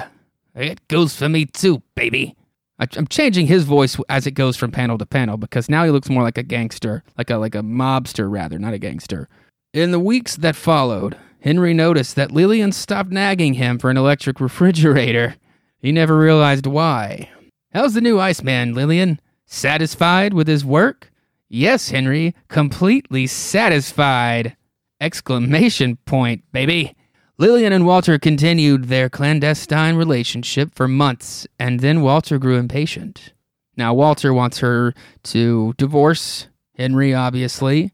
She's like, you love me? And she's like, don't be ridiculous. You don't have money, and Henry is in bad business, but he's not that bad. He's still got money. And she says, you know, remind, she says, yeah, sure, I love you, only, but I only married Henry for his money, but you wouldn't want me to give it up, would you? And he's like, but no, but there must be some way. And the only possible answer we're about to find out. That night as Henry walked home, he felt pretty low. His business was shrinking to nothing and the future looked grim. Now he's thinking to himself, refrigerators, bah, they're ruining. Hey, what's Walter doing at my house at this time of day? It looks like it's nighttime, but whatever. Henry quietly slipped in the front door and tiptoed through the house toward the pantry. Lillian and Walter. And from behind the door we, we hear, but Lillian, that's murder. Henry was stunned. He flattened himself against the wall of the adjoining room and listened. Yes, it's murder. Don't be a fool. Henry's got fifteen thousand dollars in insurance. Do you want to be an Iceman all your life? With his insurance, we'd be set forever. Oh, honey. Oh, boy. Yeah, sure, sure. But how, honey? fifteen thousand dollars is swell, but I don't want to hang for it. See, now, Walter, he knows kind of more about what's going on. Don't worry, darling. Little Lillian's got all, got it all figured out. It's neat and simple. The ice chest in the kitchen has no safety catch. What if poor sweet Henry were to get locked inside? Perfect, baby! He'd freeze to death. Somehow this plan doesn't seem to be panning out, but we'll see. It'll look like an accident. I'll lure him into the chest and slam the door. Then I'll go to my sister's for two days. And when I get back, frozen Henry. You can tell the police he got locked in and nobody was here to te- hear him yell. Henry had heard enough. He left by the back door and went for a walk. Two days passed before he called Walter into his office. "Walter, I wonder if you'd mind working late tonight. I've got a special job in the ice house." "Sure, Missus Mister Bascom, I'll be glad to." "Why not? No sense letting the old goat get suspicious." Now, goat has a different meaning in two thousand nineteen than it did back then, so kids these days might be a little confused reading this. They're like, which one does he love? Henry worked very late that night, and when he finally got home, Lillian's packing her bags, and Henry's questioning it. Of course, she says her sister's sick and uh, wants her to come down for a few days. Uh, she says, "I'll miss you, but, you know, I got to do it." Henley, uh, Hen Lily is what I was about to say, and that's just not right. Lillian retired a short time later, but Henry stayed up far into the night. The following morning, now Lillian tells Henry that there's something wrong with the ice chest because the ice has been melting. Uh, asks if he'll have a look at it. He's like, "Certainly, my sweet." Henry stepped into the ice chest, and Lillian quickly swung the big door shut. "So long, my dear husband, and the next time I see you, you'll look like a fat ice cream cone." And she laughs maniacally. Now, the thing is, there's... Well, no, it's not. He heard them planning this.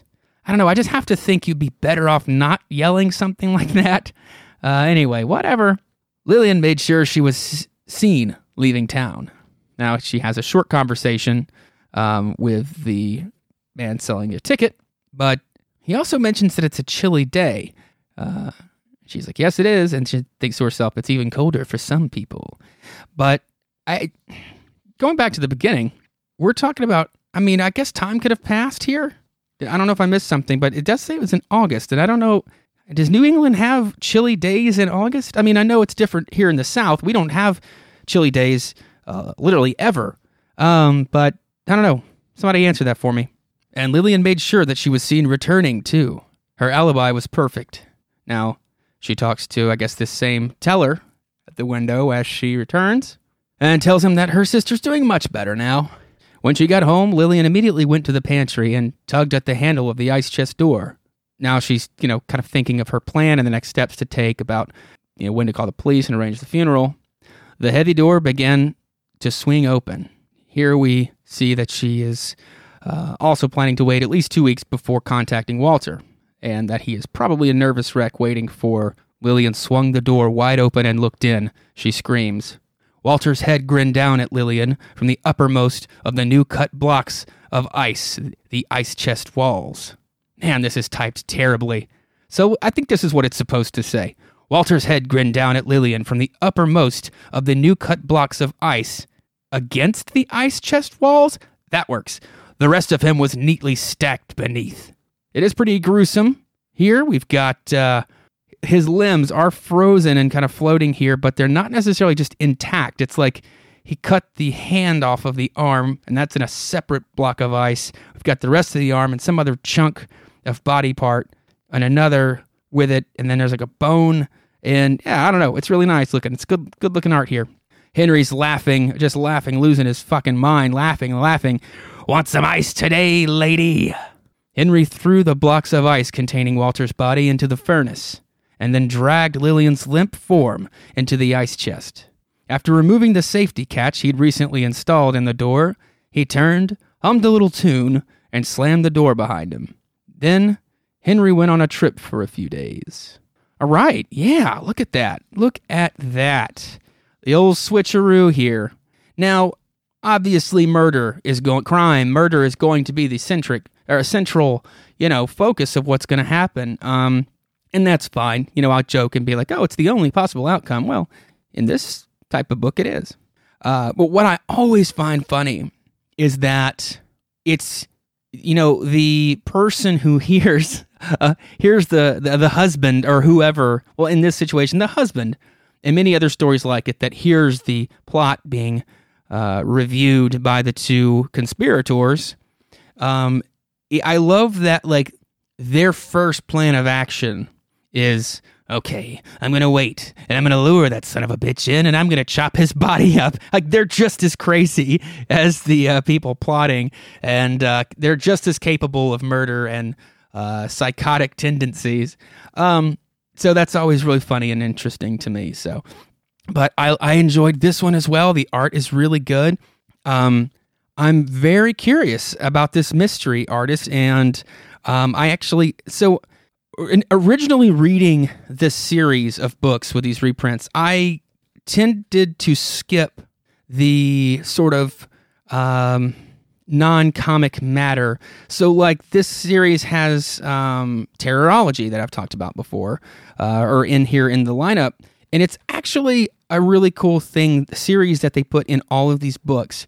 And that's actually what I'm going to do for my next episode, because it goes into history of different horror comics and publishers and stuff like that. So um, that's what's really cool here uh, with this. And but I was going to say I, I eventually went back and read a lot of those, and it's it's just very cool. And like I said, I, I do want to do that for the next episode.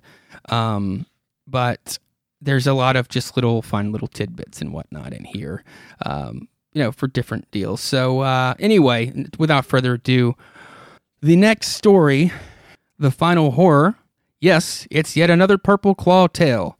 This installment appeared in Toby's Purple Claw number three, reprinted during the pre-code horror era in Toby's own Tales of Horror number eleven. Yes, yes, yes, I did promise not to offer any more Purple Claw adventures last issue, but this was because at the time, I thought we had run out of Purple Claw original art. My art director reminded me that we had one tale left. In fact, that we had saved the very best Purple Claw story for last, and I don't mean best with quotes around it, implying the best in badness.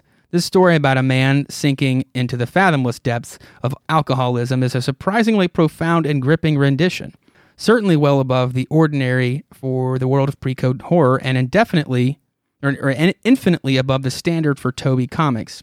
In fact, the story is so intense that one wonders if the unknown writer might have faced a battle with the bottle himself at some point in his life, or had a close acquaintance uh, with a drinking problem, or maybe he slash she just read a lot of potboiler paperbacks. This is the penultimate story, so we'll have this one again and one more, and that will close out this issue, and I'll give you a little, um, I guess, a little look into the plan for the next episode. A little bit about the Purple Claw. I'm getting this from Toonopedia. That's T O O N, uh, toonopedia dot com. The Purple Claw was first seen in Purple Claw number one, dated January nineteen fifty-three, published by Toby Press. Technically, Purple Claw wasn't a person, but a magical artifact, a bulky, ugly glove wielded by a succession of wearers going back many centuries, kind of like the witch blade or the mask. The user was likely to be called by the name of the object, but the two were actually distinct. The human hero of the series was Doctor Jonathan Weir, who, when first seen, was a member of the U S Army Medical Corps. For more background on that, you can actually go to that website. Like I said, toonopedia dot com. This story is, it's pretty to the point. Um, I'm not going to narrate rate it. I'm just going to kind of, I guess, kind of run through it like I have with other titles before. Um, so yeah, this is the final horror. We've got a man uh, in... You know, reaching out, he's, he's drowning in water or, or some sort of liquid, and then you have a bottle being poured in there, so you get it. But it's uh, could be booze there, but if you haven't read the story before, you don't necessarily know that. And uh, Jonathan Weir is reaching his hand in with the Purple Claw, saying, "The Purple Claw will save you, Bill. Grab it and hold on tight." The career of Bill Bartell, world-famous scientist, is finished, unless he can control the drinking that is dragging him down, down to the lower depths. Now, in final desperation, he has come to Doctor Weir, hoping, praying that the Purple Claw can save him from the final horror of his own folly. Now, Bill Bartell is telling Doctor Weir that he's tried everything. He can't stop drinking. Um, this nightmare world that he sees when he's drunk is more real than when, you know, than real life when he's sober. And Doctor Weir is like, "Look, we're going to find a way to rescue you from this. We're going to, you know, we're going to fix this. We're going to save you." And I just dropped my stormtrooper. Don't know if that's going to come over on the mic or not, but I knocked it over with the book. He's talking about, Bill's talking about how horrible it is, and I have to imagine they were trying to make this look like Vincent Price, um, but it also kind of looks like Steve Buscemi, so that's pretty crazy. He's describing this as he always enters this nightmare world the same way. This world dissolves. He finds himself staring into the depths of a black pit. A pit I know I must travel to its deepest depths, he says. And so you see him, you know, walking through this, what looks like a portal, and you've got these uh, demonic-looking creatures sort of peeking in and out of these black swirls that are the that make up the portal. And as he's walking there, they're all kind of holding their hands out like they're w- asking for something. There's a giant hand coming towards him, and he's just telling them to leave him alone. He doesn't have any money. And then he says, "And then I see him. I never see his face, and I never want to, for I know when I do, that will be the final horror. So he's approaching this character who's wearing a sort of a newsy cap, and the shadows covering the face of this character. So Don, uh, J- Doctor Weir is telling him, he again, reassuring him that the Purple Claw can help him, but only if he helps himself first, just stop drinking. And he says he'll try, honest. So Bill Bartell is staying at Weir's house, and he's starting to freak out. He just needs a drink. He just needs one. He's like, I don't care what he promised, or I don't, I don't care what I promised him. He can't help me. Nobody can. So now we have uh, more narrations. Like, given superhuman strength by the Purple Claw, Weir listens to the echoing silence of Bill's empty room. So he goes there and the window's open. You see this sort of old school bed sheet uh, rope escape that you see in movies and stuff a lot. Bill's gone. He couldn't resist the temptation of the evil of his own weakness. Purple Claw, take me to him and into the nightmare the nightmare of his drink-sodden world. Let me share the phantoms of his delirium tremens. Delirium tremens. I haven't heard that one before. I know delirium. Tremens, I do not. So he's there, and there's this one of these characters here reaching out a hand, asking for money, money, and he says, it's Bill Bartell here. Have you, have any of you seen him? I must find him. The Purple Claw points. My search is ended, and just in time to save him from murder. Uh, and actually, I think... I, I, this is where it's hard to tell. I don't know if, if he has gone like downtown, he's in the slums or something, and this is actual beggar. Yeah, he has not entered the nightmare world, I don't think. So this is just a beggar, and someone, I guess, is about to loot him. I don't know. Anyway, the Purple Claw knocks out this guy that's over Bill Bartell's body. The guy yells, the Purple Claw. So he says, Bill is deep in his phantom world of drink, evil, and terror. Purple Claw, I command you, take me into that world with him. Yeah, okay, so he wasn't in there. That's where I was just like, I didn't think so, but now these people still look like those creatures. Um, so he enters this, this this dream world and sees things as Bill Bartell does. Bill Bartell finds him and he's telling him to go away. He doesn't belong here. And he's like, I'm not, you know, I can't leave until you do. And he's telling him to not try, telling Bill not to try to run away. Um, he can't escape more than he can could outdistance his own heartbeat. Bill's telling him that he can't look at the Purple Claw because it's twisting his brain apart. Doctor Weir says, show me the final horror, Bill. Now, show me the, you know, show it to me right now. He's like, no, no, I can't. Don't make me. Just show me the final horror. It's the only way the Purple Claw can save you. So he does. He just sends him that way to get, walks up to a door. He's like, don't make me go in with you. And he's like, that's the, we have to go together. So he opens the door and he says, there's no one there. And he says over, and then he, Bill says over there, he's coming towards us. See? So now we, we get this, this guy with the face covered up. He says, get out of here before I kill you both. And he says, kill us and kill yourself. Are those instructions, or is that like a warning? I don't know. Uh, he's like, I was winning until you came along, but you're not going to lick me. So Doctor Weir punches this guy in the face, and he says, take his cap off, Bill. Look at the face of the final horror. Do it, Bill. All right, this is the uh, the mask, the mysterious guy. He says, do it, Bill, and go mad. Stark, cra- stark raving mad. So Bill slowly approaches, and he's like, I must see. The guy says, see, then, and be doomed. Doctor Weir, it's yourself, Bill, the evil, vicious part of your nature that is gradually becoming all of you, killing off the scientist, the good citizen you once were. Only you can save yourself now. Bill says to tell him how. And so he starts fighting it, like physically, like a punching fight.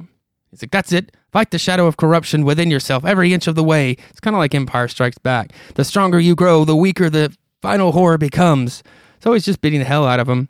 Uh, over the course of two panels. And then we have them walking, I guess, out of this dream world. And he says, you've won, Bill. You no longer need the Purple Claw to protect you. Doctor Weir leaves Bill's mind as he entered it, through the power of the Purple Claw. Bill says, that's sure powerful medicine you're packing in the Purple Claw, Doctor Weir. I feel like a new man. Doctor Weir tells me he is a new man, because he fought and won against the final horror of your dissipation. So it is what it is. I mean, I, I get the sentiment of what they're... Uh, talking about there. Um, yeah, I think they did describe this better as being more something out of a crime. Uh, you know, crime doesn't pay, one of those kinds of things. Um, then that fits better there. It's not really much of a horror story. Uh, well, I mean, I guess, I mean, I guess it is uh, for the, you know, the problem that it's addressing here. So you got to hand it to him for that. Um, but yeah, so, uh, you know, it, it's not bad. It's just, it's, one of those things, I think, if they would have had a lot, like a, more pages to sort of unfold a story like that, of that depth and kind of that, that seriousness uh, for the subject matter, it may have hit a little bit harder. But for me, I was kind of like, okay, like, I don't know. It didn't seem, I don't know how to describe it. I know it's just an old, and it's an old story or whatnot, but, uh, you know, I know it's, you know, beat, you can beat alcoholism, you can beat it, but it almost seems like still like a fantasy, you know. There are people that, that overcome every day and, you know, they, uh, you know, fight it every day and they're, you know, get their lives back together. This makes it seem more of like a, all right, through the power of magic, we're going to be fixed. So, uh, you know, it is what it is. Uh, I'm not going to dwell on that one too much longer because now we are at the final story here. And it is The Return of Professor Black. And this blurb in this book describes it as, uh, it's this issue's second real change of pace. This story comes from the Saint John, or comes from Saint John. Specifically, this tale appeared originally in Weird Horrors number nine and is drawn by Lou Cameron, one of the best artists to work on any comics during the nineteen fifties. You'll find out, find out why I call this un... Call, sorry, I'm like, well, they're typing so weird in this. You'll find out why I call this in a change of pace in reading it. While I want to avoid giving away the snap ending, I can't resist asking asking you to consider the question which follows after you're done. Uh, and there's a spoiler warning, so I'm not going to read any further. Even today, there are those who practice the black arts of the long-dead past, calling upon the powers of evil for their own selfish uses. Such a man was Professor Johannes Black, cruel, calculating, deadly. Therefore, when retired Detective Lucian Hallop received a hurried telephone call from the warden of the state penitentiary, some instinct warned him the call was in connection with the evil professor. So the warden is talking to De- Detective Hallop. Your hunch is right, Hallop. I've got something very important to discuss with you about Professor Black's execution. But Warden, that was supposed to have taken place yesterday. When I nabbed him for murdering his servant, I thought that settled it. I wish it were that simple. You'll see what I mean when you step in here. Okay, but after all, this mystery, it had better be good. Ex-Detective Hallop was startled by the unexpected sight that met his eyes. I don't get... What the... I thought you'd be surprised. Talk to him. And a few minutes later, I... I can't believe it.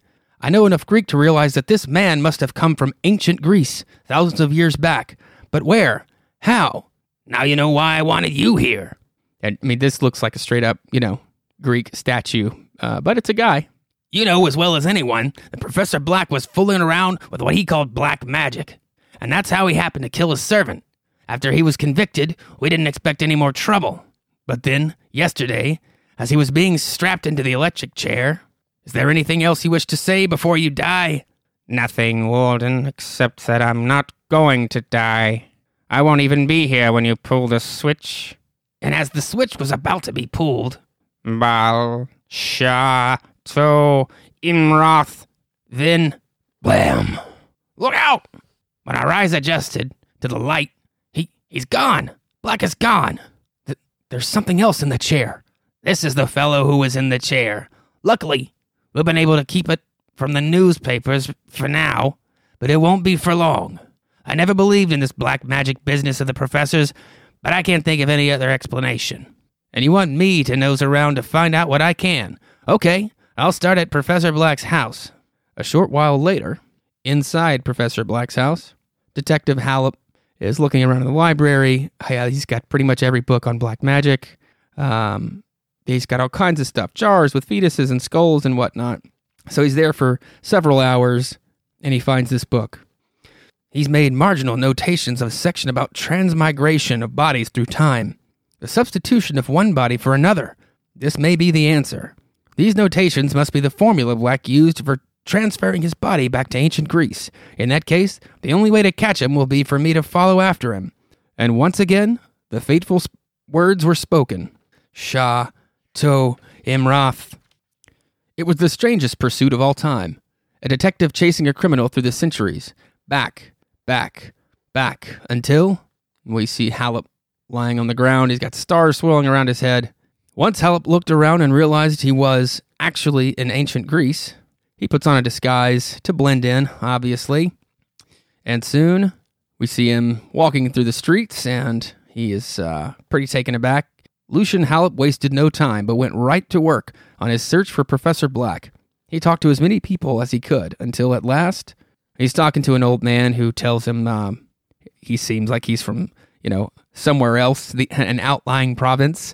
Perhaps he came to Athens to view the madman. So Uh, he tells him, when he inquires, obviously, about what madman, he says, uh, just yesterday, a madman appeared in our streets, clothed in strange garments, speaking a strange language. He was judged to be accursed by the gods and is now being held in prison. Tomorrow, he will die. Hallop quickly realized the madman must be none other than Pr- Professor Black, and he rushed towards the prison. Now, he's assuming that Professor Black is probably very frustrated because he's just trading one death sentence for another. By the time he'd reached the prison, Hallop had thought of a plan. Now he's talking to the guards, and it seems like the warden of this jail. He says, "Why should we permit you to see the madman?" "Because, as I have said, I'm a physician, adept in the art of curing men of madness. I have journeyed from afar and know I can be successful with this one." "We will give you your chance, physician. The guard will show you to the cell of the cursed one." And then he says, "The guards will smile upon you for this one." I think they meant to say gods, whatever. So they take him there, and the Professor Black realizes that he's got to be somebody from his own time because he looks like someone from that time.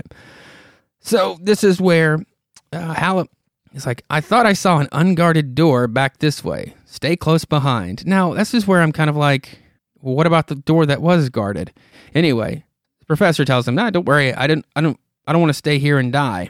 So they make their escape. They, uh, Professor Black asks him, you know, "Why did you go through all this trouble for me?" And he's like, "Well, because I want you to say the formula that would take you back to the twentieth century. Um, it's the only way to get the the man who was taken from this time back home." And Professor Black is like, "No, I'm not going back to be executed. I'm going to stay here, and you're staying with me." So he knocks out uh, the detective.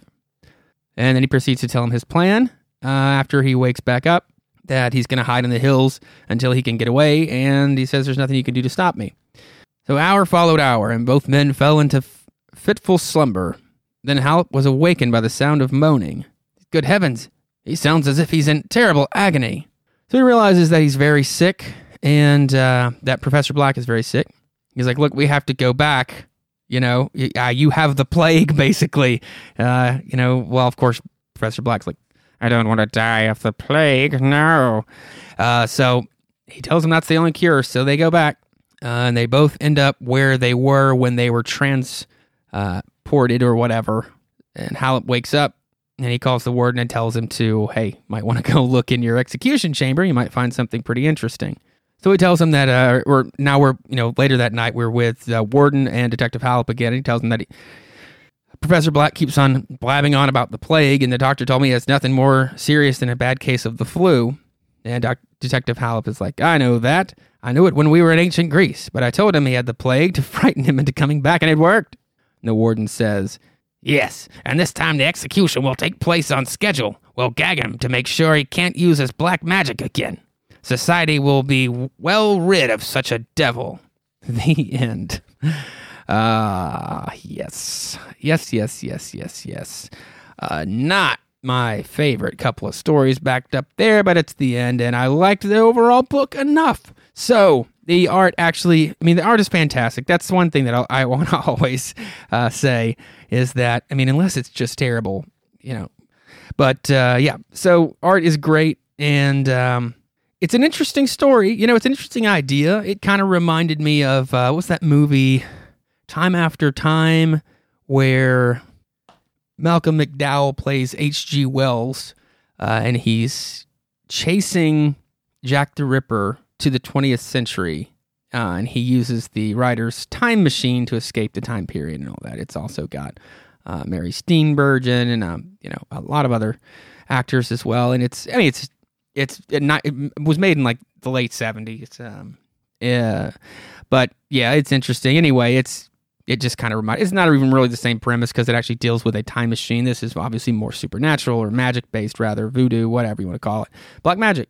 Um, So, yeah, but, you know, the idea, I think, is a fun idea, but, you know, execution is pretty key, and, you know, that's enough said about that. But, yeah, so thank you all so much for listening. Sorry, again, that it took so long to get an episode out, but um, I do have a, a schedule now, and what I'm going to do for the next episode is this, uh, it's what I said before, but I'm just repeating it. This series, T- Tales Too Terrible to Tell, has an ongoing series within it, Uh, with the with you know old school comics history and pre-code history and whatnot, and it is called Terrorology. So I am going to basically go through the entire Terrorology um, series for the next episode, and hopefully you'll enjoy it. Again, it's more insight into history and whatnot, and then um, after that, from there, probably get a little bit more involved, maybe with editing and music, and uh, who knows, having having a little bit more, um, you know, fun with, I mean, not that this isn't fun, but, you know, a little bit more fun with the editing side of it, and uh, the radio play stuff uh, that I do enjoy doing, but it makes editing so, uh, so crazy on top of everything else going on in, in the day. So, um, but I love doing that, and I want to get back to it, so hopefully you all enjoy it too. If you want to get in touch with me, please, please, please feel free to do so via email. It's just horrorcomicspodcast at gmail dot com. And at Horror Comics Pod on Twitter. I'd love to talk to you about anything. If you've got suggestions, um, I, you know, I'll read show mail on the show. I'd be happy to, and um, you know, reply on the show. I, we've had a couple before, so uh, it's fun. It always leads to interesting, um, I guess, thoughts and sort of uh, topics and whatnot. So feel free to again follow me, hit me up if you're listening on iTunes. Feel please uh, feel free to go leave a rating. It it helps, um, and you know I. If you don't feel like doing that, I just appreciate you listening. And until next time, thank you all again so much. And keep on reading those horror comics and stay creepy, folks.